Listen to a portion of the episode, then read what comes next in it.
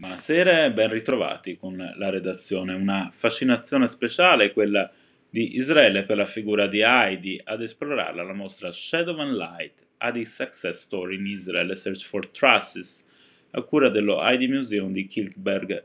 In esposizione anche al Museo Ebraico di Monaco, propone al suo interno una carrollata delle edizioni in ebraico di Heidi negli ultimi 75 anni attraverso una serie di materiali affonda lo sguardo nello sviluppo mediatico del personaggio. Il compito di supervisionarla è stato affidato alla professoressa Anna Livnat, tra le massime esperte israeliane di storia della letteratura per bambini e ragazzi. Eh, ha affrontato questa mostra, la sua passione per Heidi in una intervista con pagine ebraiche, tracciando delle analogie, delle similitudini molto affascinanti eh, quando le storie di Heidi sono state per la prima volta tradotte in ebraico, ha raccontato Livnat, hanno offerto uno spazio per i complessi e talvolta contrastanti bisogni della gioventù di Israele negli anni della formazione dell'identità nazionale.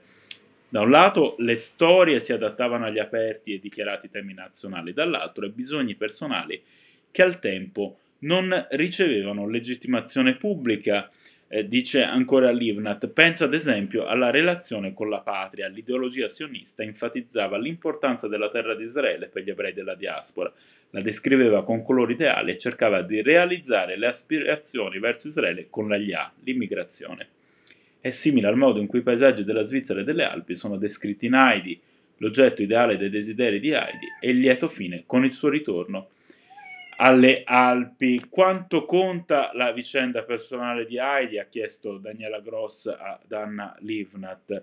Questa la sua risposta, la si può paragonare alla storia del popolo di Israele. Heidi viveva infatti in Svizzera, è andata sulle Alpi, è stata deportata a forza nella grigia e brutta Francoforte ed è tornata con orgoglio alla casa del nonno sulle Alpi. Il popolo di Israele ha vissuto nella terra di Israele, è stato esiliato in paesi che l'ideale sionista descriveva in modo negativo e ha orgogliosamente fatto ritorno alla propria terra. D'altra parte, molti immigrati ebrei in Erez Israele a quel tempo sperimentavano una profonda crisi, sia personale sia culturale, come risultato dell'immigrazione. Molti provavano un'immensa nostalgia per la loro terra d'origine e per quei paesaggi, fossero in Europa o altrove. Heidi, in questo senso, continua Livnat, ha fornito loro una piattaforma per questi desideri. Heidi è stato tradotto per la prima volta in ebraico nel 1946, un momento cruciale nella storia del paese subito dopo la guerra e la Shoah è prima della fondazione dello Stato.